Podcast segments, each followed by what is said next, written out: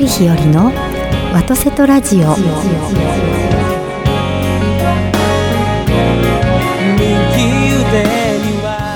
はようございます、森日和でございます。今朝も エフエム ギグ、ギグ神戸ステーションよりお届けしてまいります。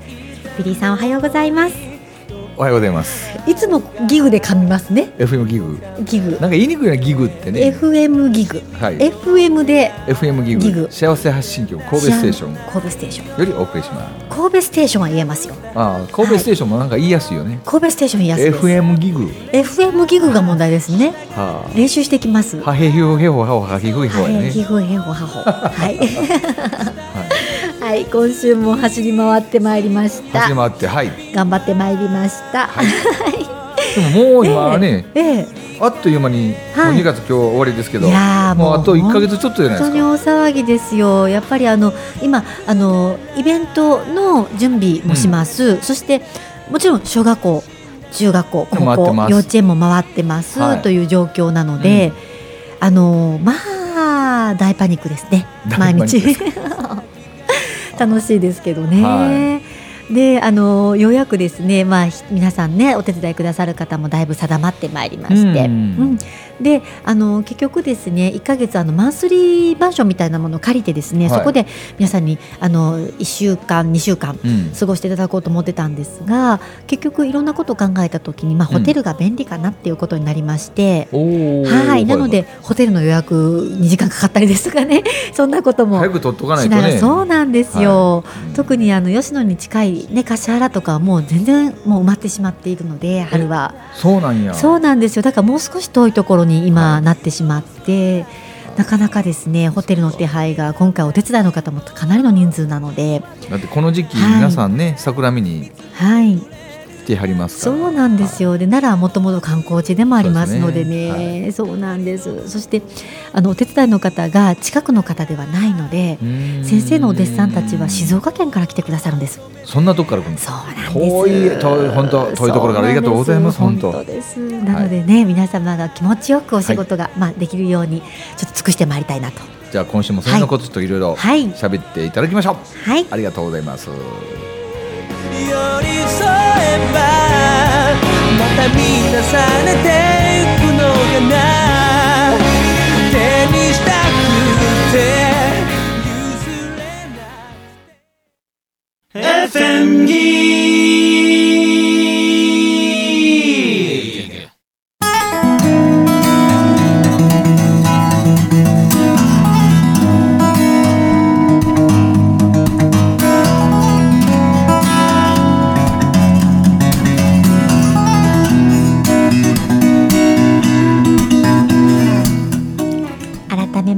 おはようございます。おはようございます。おはようございます、はい、そうそう、忘れないうちに先に宣伝しておきます、はい、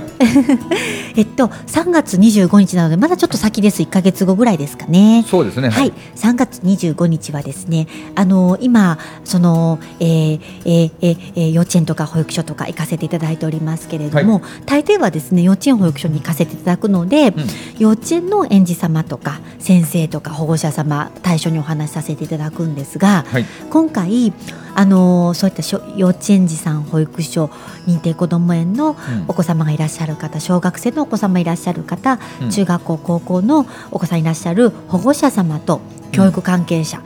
と、うん、そして保護者様も含む家族、ご家族の方を対象にですね、うん、あのー、講演をさせていただくんです、うん、広島でですねさんがつにじゅうごにち広島市内南区のなんとかなんとかっていうところでですね、うん、そのごごにじから、はいはい、にじゅうごにち、にじゅうごにちです。ぜひね、それは日曜日ですね、はい、そうなんです、はい、一般の皆様来ていただくことができますので、はい、ぜひ広島でお話しする機会が結構少ないですので、私広島なのね。そうなんです、はい、なのでぜひあのお越しいただけたらなと、はい、あ、無料です。無料でございます。無料でございます。無料なんです、はい、なのでぜひいらしていただけましたらと思います。どんなお話をどんな風に、え今回はですね、はい、あのえー、私たち生きるということはですね、はい、結局あのバトンリレーじゃないですか。私たちが今例えばお話しさせていただきますね、あの声とかさせていただくので、これって、うん、結局自分で考え出したものってほとんどなくてですね、はい、ほぼ誰かに教えてもらったことをお話しさせていただいてるんですよね、うんうんうん、でこれが私はやっぱり命をいただくということかなと思っておりまして、うん、なので今私が幼稚園とか保育所とか行かせていただいて、うん、子どもさん向けにお伝えしているその仕方ですよね、うんを大人の方にお伝えをさせていただいて、うん、大人の方が子どもさんに伝えるときにこういうふうにお伝えしたら、うん、子どもさん分かりやすいですよとか、うん、っていう伝え方を伝えるという講座で、伝え方を伝える、はい、伝え方を伝えるでテーマは日常の作法なんです。なので食事の作法がメインになるかなと思ってますけれども、うんうん、あの多岐にわたってお話できたらいいなと思っておりますし、はい、それがあの文化なんですよ。日常とが文化なので、その国その国その地域その地域の文化とは日常なので、うん、その土地のですね、なので日常のことを知っていただくことが本当は国際人育成だということですよね、うん、お国際人育成ね、はい、はい、なのでこの日常のことが語れる子どもたち、うんを育む私たちは大人であるということで、うん、あの最終的なテーマとしては国際人を育むと、国際社会で生き抜くための力を養っていただくために私たち大人が何ができるかというテーマでお話をさせていただくのがその広島の日曜日にある、あ、いいですね、はい、伝えさせていただくこと、いつの間にかね、はい、あの高齢化社会が来るよって言ってて、もう高齢社会になったじゃないですか、はい、で国際化社会が来るって言ってもう今国際社会ですよね。いやもうそうですよ、うん、特に最近は、まあ、あの観光振興といいますかね、あの日本も観光立国になろうとしていると思いますので、うん、たくさんの海外の方が来てくださいますもんね。うん、そういう意味では海外に行かなくても海外の方と接する機会も増えてますし、うん、そして日本のことを尋ねられる機会も増えてますよね。めちゃくちゃ多いみたいですね。はい、はいで答えられないっていうのは結構日本人のパターンなのでそれはやっぱり恥ずかしいですし、特に海外で活躍しようと思うとあのそういうことも答えられないのかって言われてあのがっかりして帰ってこられるっていう若者が結構多いみたいですので、あの必要最低限はですね答えられるようにして差し上げるということが土台を作るということかなと。土台あってこそその人の能力を発揮することができるんですけど、どんなに能力を持っていても土台がないとですね発揮する機会に恵まれないということもありますので、そういう意味ではあの私どもができることというのは大前提である土台ですよね。例えば日本の国の中にいてもですね、あの社会人になるとですねやっぱり食べ、ま、食べ方の美しさとか美しくなさって見られてたりするんですよね。そうするとやっぱり汚い食べ方してる方とかもう一緒にお仕事したくないっていう方もいらっしゃるぐらいですので、そういう意味では特別なスキルではないんですけれども、はい、土台ですよね。前提の部分だけはしっかりと備えて差し上げることによって皆様の持っていらっしゃる能力を十分に発揮することができるんじゃないか、そういう場が与えられてくるんじゃないかなというふうに思いますので、はい、土台の部分をですね、うん、しっかりとお伝えする機会と今回の広島を含めですね、はい、していきたいなと思っております。大事なところですもんね。大事です、はい、生きていく力だと思いますね。あとまあプラスアルファなるとしたら、はい、その日本のことを海外の人たちに伝えるときに、はいはい、せめて英語で伝えれたらいいよね、そうですねって感じますね、はいはいはい、でも今はどうでしょうかね。英語話せる若者増えてるんじゃないですかね。結構増えたみたいですよ。そうですよね、はい、なので英語が話せるということと同時に何を話すかということなので、うん、そこでしょうね、はいはい、この両方が教育の中に入っていくということが大事ですよね、うん、やっぱり英語が話せても話せる中身がなければ、そうですね、やっぱり人として厚みを感じられなかった、この人とまた話したいと思わないかもしれませんし、うん、で話せる内容がある、あるということの方が私は大事かもしれないと思っているのは、うん、最近は、ね、通訳機能とかも結構ありますし、あるあるある、うん、両方あればなおよし、うんうんうん、でどっちかって言われたら私はやっぱり、ね、文化力が高いということが、うん、人として信用されるということにつながっていくのかなと思いますね、うん、あとは日本語も大事にしてほしい。そうなんですよね。日本語ほどこう表現豊かなボキャブラリー豊かな、ね、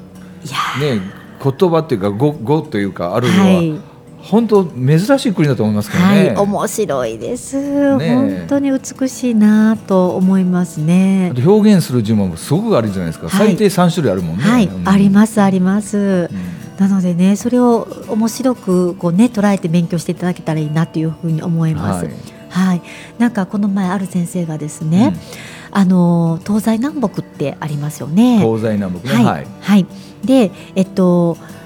南は南と南って読みますね、うんはい、そして北は北と北ですよね、はい、で西は、えー、西と西ですね、はい、東は東と東と東があると、うんはいはいはい、なんで東だけみっつあるんだという話からですね、うん、これは大和武尊命のお話になって、うん、あの大和武尊命がですねこう旅をされてる時に、うん、あの確か木更津 の, あの海のあたりだったと思うんですけれども、うん、海を渡ろうとされたらあのすごい嵐が来て、うん、そしておあのおとた立花姫様ですかね、うん、が身代わりになって沈めてですね、うん、そしてあのえー、大和武尊命様はですねあのこう渡り切ることができたというお話があったかと思うんですが、うん、その時にですね渡り切った時に妻が、まあ、あの犠牲になってくれたということで、うん、東の方を見ておーああ妻よって言ったと、うん、そこから東が東になったというね、そういうことを思うと、はい、やっぱり一言一言深いのが日本のね、はいはいまあ、海外もそうかもしれませんが日本語もすごく深いので、うんそれをなんかね面白く面白く勉強していただけたらいいなと思います。はいはい。はい。ね、なんかそういう勉強がなんか大人になってからするので学校の勉強も私結構好きだったんですけど、はいはい、成績はそんな良くないでも好きだったんですけど社会人になってからの勉強って本当に面白いなと思ってますね。面白いですよね。はい。今日そのねあの、はい、ビリーさんに、はい、ユサイ先生の資料を見てもらってるんですけどその中にですねスカーフの話を書いてらっしゃってスカーフの話を書いてますね、はいはい、スカーフを日本語で昔はヒレと言ったとヒレって言ったのヒレと言ったと確かにヒレというのはですねあの時出てくるんですよあのー、えっとですね、えっとですね、大国主さんの話の時にですね、うん、大国主さんが、まあ、お兄ちゃんたちに恨まれてですね、うん、いろいろ殺されかけるんですけれども、はい、最後にですねあのスサノオさんのところに行かれるんですね、うん、でスサノオさんのところで出会ったあのーえー、お姫様とですね、まあ、結婚されるんですけれどもその時にお姫様がですね、うん、スサノオさんが与える難問といいますかね、うん、あの試練をですねあの奥様が手伝ってくださるその時にヒレを渡されるんですよ、うん、その時からそのヒレというものがあって、うん、そして今に至っているとその方が書かれている時に、うん、あヒレスカーフヒレっていうっていうこともですなんかあそういう歴史があったななんて思いながらですねあのその布のですね深みみたいなものを感じたりですとか、うんうん、書いてないですか？いやスカーフの出てますね。はあ、ヒレあの比べる礼儀作法の礼って書いてらっしゃいますね、うんうん、そうなんですよ。そう思いますとねやっぱりね今の文化というのは神話と切っても切り離せないなと思いますね。そうですよね。はい、はい、そう思いますと今ねやっぱり社会の中で古事記がどうだっていうところがありますけど、うん、もう私たちの日常は古事記と切っても切り離せないなというふうにもね思ったりもします、うん、うんそういう深い深いまあね私が話すことはそんなあれですけれどもでも深い深い歴史を知るということがですね、うん、きっとあのこの人面白いななんて思ってもらえてあのこう人との、ね、ご縁が広がっていくということにもなりますから、うん、そういう意味ではお子様たちに深い深いこうあのなんていうんですかね、考察力をこう備えていただけたらいいななんて思ったりもします、うんうん、あの 僕, 僕たちが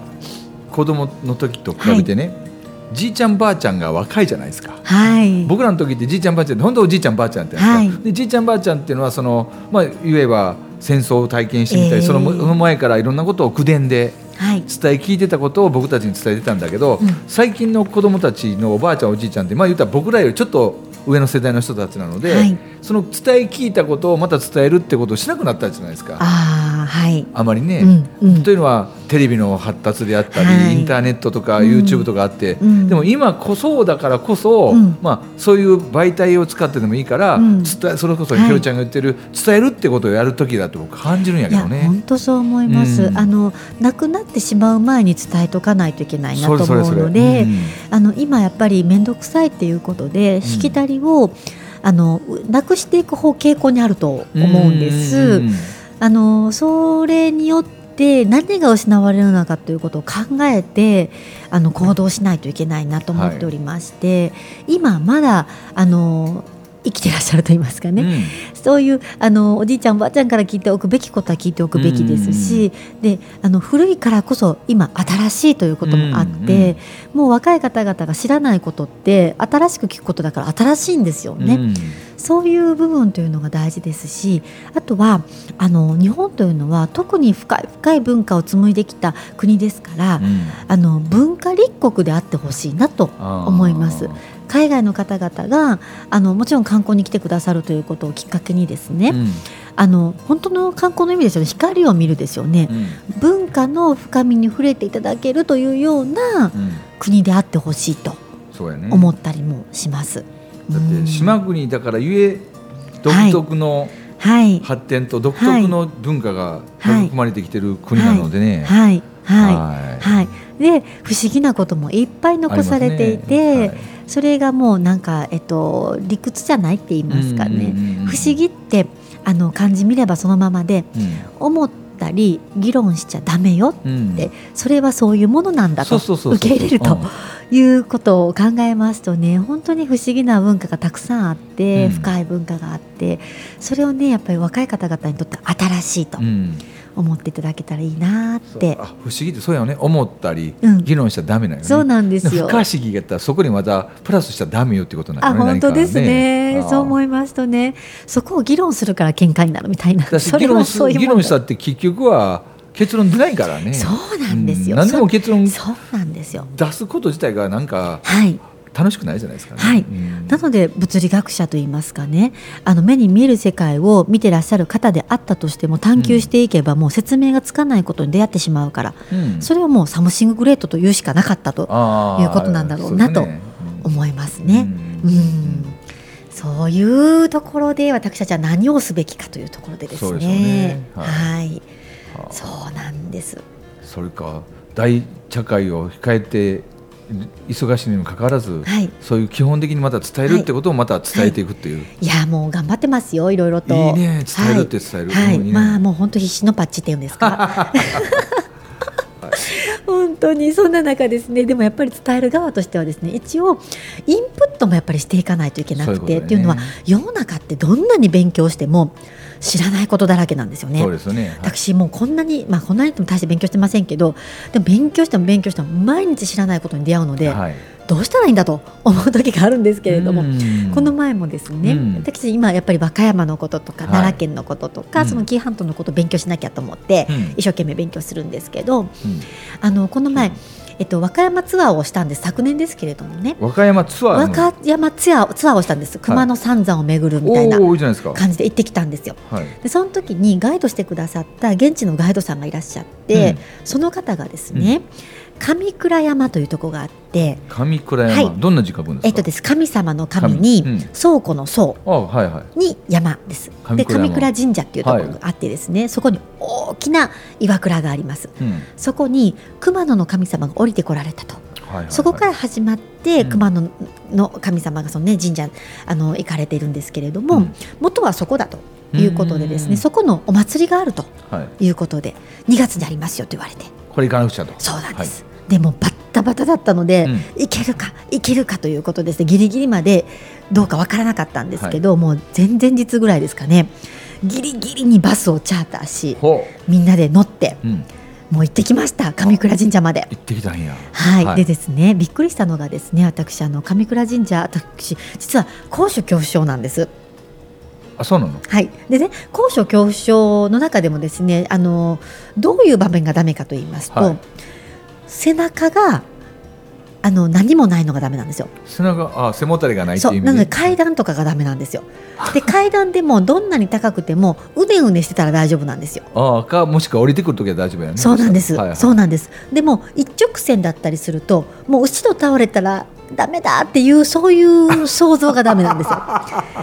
上倉山がですね、はい、そんなシチュエーションだったんですよ。わお。で途中でもうね、あの生まれたての小鹿のようになりまして、うん、ガクガクガクガク、うん、もう無理ですと、みんな行ってくださいと、はい、私を置いて行ってくださいと、はいはいはい、で皆さんに先行ってもらったんですけど、うん、途中まで上がったあの仲間がですね、うん、電話してきてくださって、うん、森先生と、うんあのえっと、ここの今みんなが登った階段はあのおおえおおえっと、男坂男坂というと、はいはい、でどっかに恩田坂があるみたいだと、うん、っていうのは恩田坂の上り口はここにあの出口があると、うん、っていうことはどっかから恩田坂が上れるはずだとおっしゃったので、ね、はいはい、分かりましたって言って近くにいらっしゃった方にお聞きして、恩田坂があるらしいんですけどって言ったらあったんです。もう山のやもう本当にあの獣道じゃないですけど、でもやっぱりうねうねしているので怖くない、はいはい、そこを登ってですね、はいはい、なんとその岩倉まで行けたんですよ、はい、でそんな大変な山登りだったのに、うん、ガイドさんがですね、はい、この坂をよんじゅうびょうぐらいで駆け下りると、その祭りの時には、ほう、はい、ほうほう、男の人たちがっていうのは、うん、今私たち登ってますけどお祭りの時は女人禁制なので入れないんですね、うん、はいはい、で男の人たちがまあ、松明持って登り、うんうん、登りというか、まあ、あの山の上で松明に火を灯すんですけど、そして降りてくるのがもう一瞬らしいんですよ、はい、でそれが駆け巡駆け降りてくるので松明の火がこうなんていうか横に流れますよね、あの走った後ろにこうなんていうかあのハレー彗星のようにですね、うん、そうするとそれが、ね、そうなんです、はい、それがつながって下り流のように見えると、炎がほうほうほう、それで下り流っていうふうにおっしゃるんですけど、うん、写真で見れば確かにもう下り流なんです、うん、でも女性は入れないのでその下り流見れないんですけど、うん、私たち遠目にですね山を見れたんです。それ行ったんですよ、うん、その祭りに、うん、ですごかったのがですね、その、えー、岩倉のあるところで火をおつけになるみたいで、うん、それまで直前まで真っ暗なのに一瞬で山が火事になったようにバッと明るくなるんですよ。どうやって現地でつけてらっしゃるのかなと思うんですけど、一個ずつつ け, つけるんであればポッポッポッポッって明るくなるじゃん、うん、それが一瞬でバッて明るくなって、うん、でわーすごいもうわーってなってるんです。わーってわーってなってるんですよ、赤いのがですね。今ね手を思いっきり振り回しておりますねはい、はいはい、わーってなわーっていう感じだったんですよ、はい、でそれからしばらくしたら、うん、皆様が走り出されるのか、はい、その降りてくる道は今は真っ暗で見えないんですよ。でも走り出されるとその道がこの炎で分かりますのでザーってこう降りてこられるんですよ。そうすると赤い点々が一列になってですね、うん、わーってなってくると遠くから見てもあ竜が降りてくるなというような風景が見えて、見えたかと思うと近くをビュンと走り抜ける男性がいてですね、はい、一等賞の方がですね、はいはい、横を走り抜けていかれるんですよ、はい、まあ迫力のあるですね、はい、お祭りだったんですね。相当迫力があって面白かったんだね。面白かったんです。いやもうひろちゃんのね今のたかだかいっぷんに、さんじゅうびょうかんの説明の中、はい、よく分かった、はいはい、そうです。ファーとかビーとかプーとかビーパーとかとまあ大体あのよく分かりますはい、はい、来年は皆様ね、あの今回私たちですねチャーターしたバスがですねにじゅうよにんぐらい乗りぐらいだったんですよ。あとあの何席も空いてますので、うん、ぜひ皆様乗っていただいて一緒に行けば、バスに乗ってれば連れて行かれますので、うん、ぜひ。でも走って降りてくるのどんな格好で、はい、その方たちは、はい、真っ白です。白装束でですね、私たちその前からですね、はい、そのえっと、新宮市っていうところである、あ、新宮、はい、新宮市の市役所に電話してですね、はい、あの衣装はどこで売ってるんだとかですね駐車場あるのかと聞くんですね。そしたら親切に説明してくださるんです、うん、まずスーパーでその季節になりますと、うん、装束売ってくださるそうです。お、はいはい、ですので今年は間に合わなかったんですけど、来年は男性陣はスーパーにまず行きます、うん、そして装束を買って買います。そしたらなんかね、市役所だったかどこかね、あのコミュニティセンターみたいなところで着付けをしてくださるんですって。おー、すごいじゃないですか。はい、はい、なんかですね縄を巻くんですよ。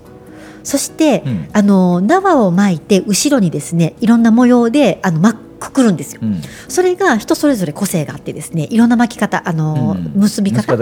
れてらっしゃるんですよ。でそのガイドさんがおっしゃるには、そのえっと縄はですね腰を守ってるんです、うんうんうん、だって確かに私本当に危ないなと思ったのは、まず雨が降ったら石滑ります、はいはい、ですのでそのよんじゅうなんびょうで降りてくる石はですね必ず滑るんですね、はいはいはい、雨降ったらね、はい、私たちが行ったのも雨上がりだったのでもうすっごく危険だったんですね、うん、でそういう中をですねもう私こんな坂どうやって降りるのかなっていうぐらい何十秒かで降りるわけですよね、うん、とっても危険なんです、うん、しかもやっぱり場所取りとかがあるのか、うん、皆さん喧嘩されるそうなんです、はいはいはいはい、なのでもうすごい荒々しいらしくて現場はですね、うん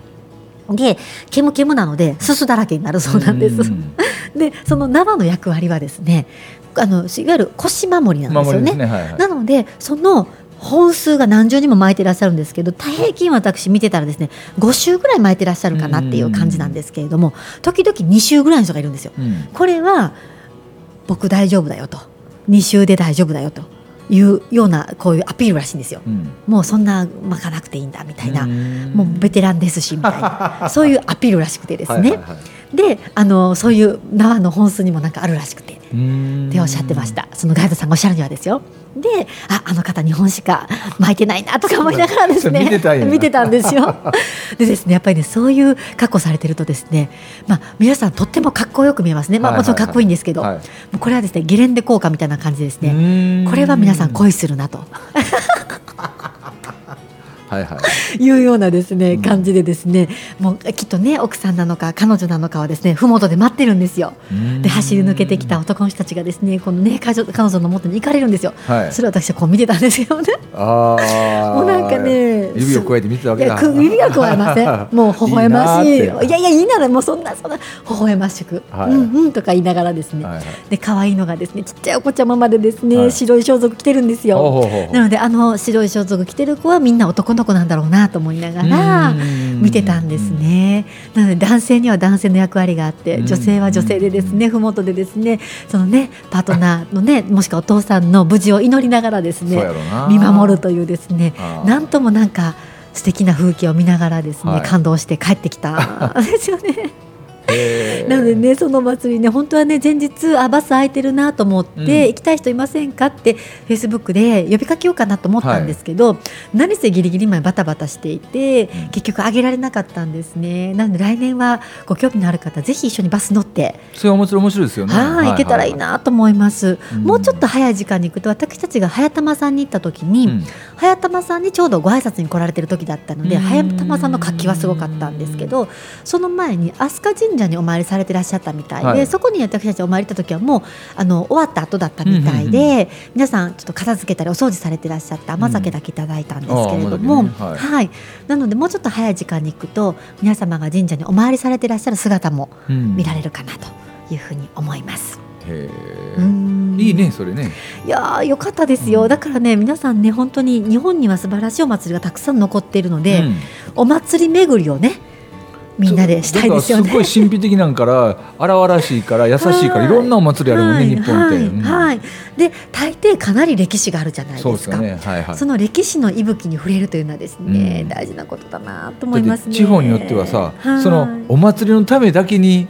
いちねん頑張ってるって人いるもんね、はい、いやもう本当そうですよね。いやなんかねあんなに活気づいてねその、まあ、私たち登った時もそうでしたがそんな広い階段じゃないんですね、うん、そこに今年はですねせんななひゃくにん以上の男性が登って走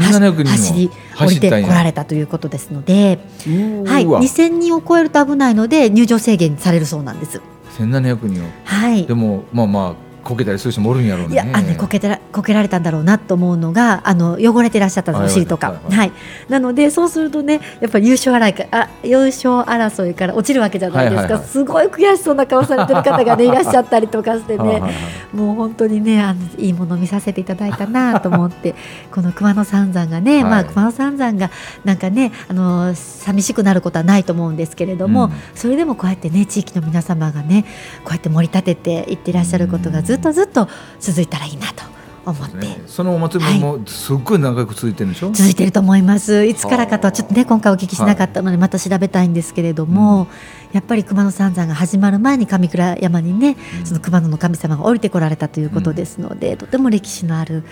ひちゃんあのお祭り好きやからさ、はい、あの日本全国にあるお祭りちょっと徹底的に調べてみてやったらお祭りに限らず私本当歴史が大好きなので、うんねうん、神社のこととか、うん、あの地域の、まあ、食べるものも好きなのであの門前町のお蕎麦とかなんかそんなん全部調べたいですね。門前町には必ずお蕎麦屋さんかお団子屋さんがあるもんなはい、はいはい、それ私調べたいと思います、はい、でもそれ、はい、そういうのでなんかひろちゃん今から行きそうな気がするな俺、はい、ちょっと行きます、ね、好きなのでお祭り評論家森ひろさんが今日来てくれました、はいそうですねとかねはい、お祭り評論家と献血ルーム評論家といいですねはいわかりました、はい、そういうことで皆さんさんがつにじゅうごにちそうですぜひ広島にぜひいらしてください、はいはい、そんな感じで、はい、今日もあっという間にさんじゅっぷん過ぎちゃいました、はい、あっという間でした。また来週もぜひそうですね来週もしかするとね、はいはい、来てくださるかもしれませんので東の方来てくれますので、はい、ぜひぜひ、はい、ぜひお聞きください、はい、どうも今日はありがとうございました。ありがとうございました。